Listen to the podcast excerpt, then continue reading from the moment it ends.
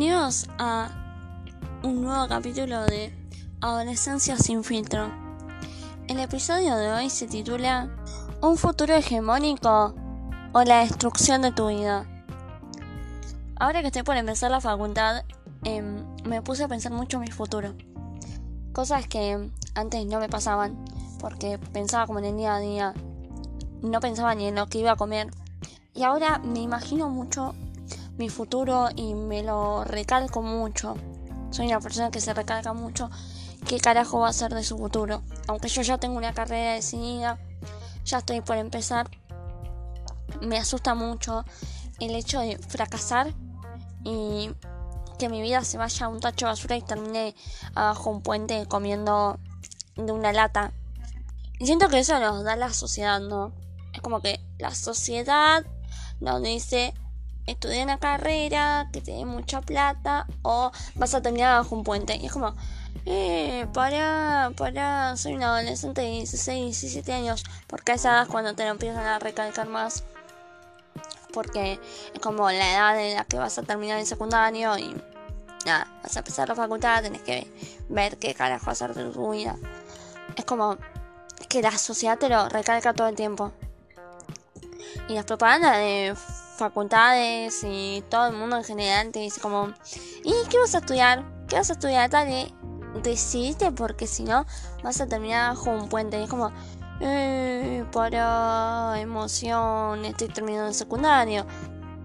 Después de pasar todo el secundario, porque el último año te viven carcomiendo la cabeza con eso, llegas a la facultad y te das cuenta como, ¿y ahora qué hago? Ah, y pasa mucho que después te terminas metiendo en una carrera o en un trabajo que no te gusta y capaz lo que vos querías hacer y lo que te iba a hacer feliz era mucho mejor, pero como para la sociedad no es productivo, no sé, ser un artista o otras cosas, eh, nada, te terminas eh, metiendo en una carrera o en un trabajo que no te gusta y condenas tu vida a ser solamente un ser productivo y no un ser feliz.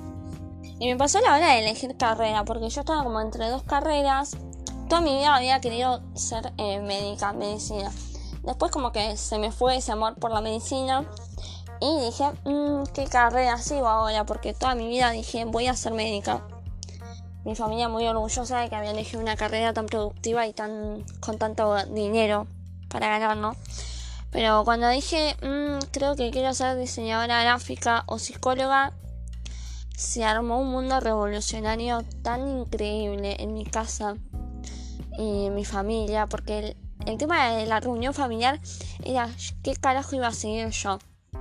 Yo decía, o diseñadora gráfica o psicólogo, y todos, eh, para diseñadora gráfica no, no vas a ganar plata, en Argentina no vas a poder trabajar de eso, bla bla bla bla bla.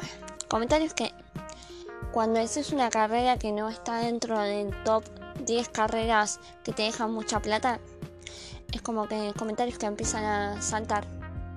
Y nada, me terminé decidiendo por la psicología. Y bueno, y ahí cuando me decidí por una carrera que deja tanta plata, me dijeron, felicitaciones, con diseño gráfico no ibas a llegar a nada. Y fue como, ¿qué?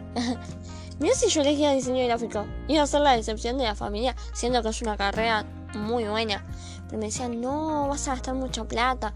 Vas a hacer gastar plata a tu familia al pedo.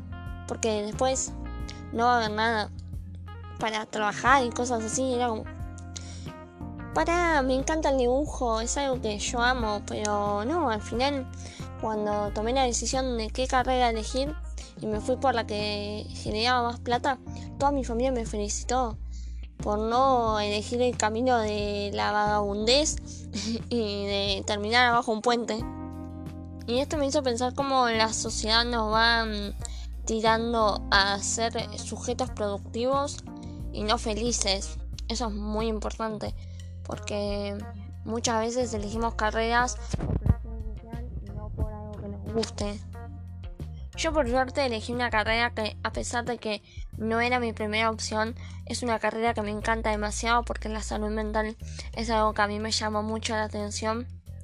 Que lo twist grande debería eh, ser el paciente, no el psicólogo, pero bueno, mientras tanto sigamos haciendo el podcast y estudiando, ¿no? Pero bueno, eh, es eso. Eh, hay mucha gente que termina eligiendo carreras que no le gustan, que terminan súper infelices y que terminan renunciando y trabajando en un McDonald's. ¿Por qué? Porque la carrera no les gustó. Y es eso, chicos. Elijan una carrera que los haga felices. Les chupan huevos y después le dicen, no vas a terminar bajo un puente. No vas a terminar bajo un puente porque todo trabajo, toda carrera produce plata. De alguna u otra forma hay un puesto de trabajo asegurado para vos cuando termines esa carrera. Esa carrera que te hace feliz y no esa carrera que te presiona tu familia, la sociedad, tu entorno. No, no. Esa carrera que vos decís, disfruto hacer esta carrera. El hecho de que se llame carrera al tiempo de estudio es muy curioso porque es como la carrera constante de lograr pasar los finales, lograr pasar de año, eh, lograr pasar y ser más que otro. Y es esta competencia que genera la sociedad, ¿no? Porque la sociedad como que genera una competencia para ver quién es mejor psicólogo o quién es mejor estudiante de medicina o quién es mejor eh, futuro profesional.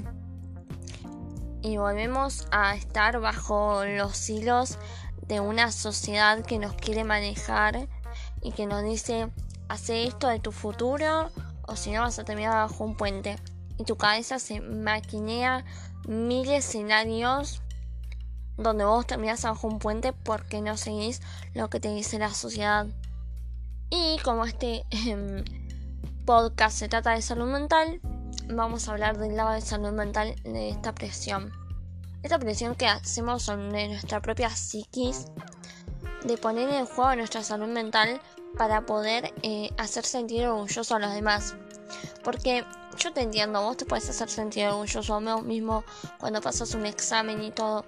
Pero es más sobre la presión o el hecho de hacer sentir orgulloso a los demás que el hecho de hacerte sentir orgulloso a vos mismo o a vos misma porque pones en riesgo tu salud mental solamente para hacer feliz a tu alrededor y a la sociedad que te rodea.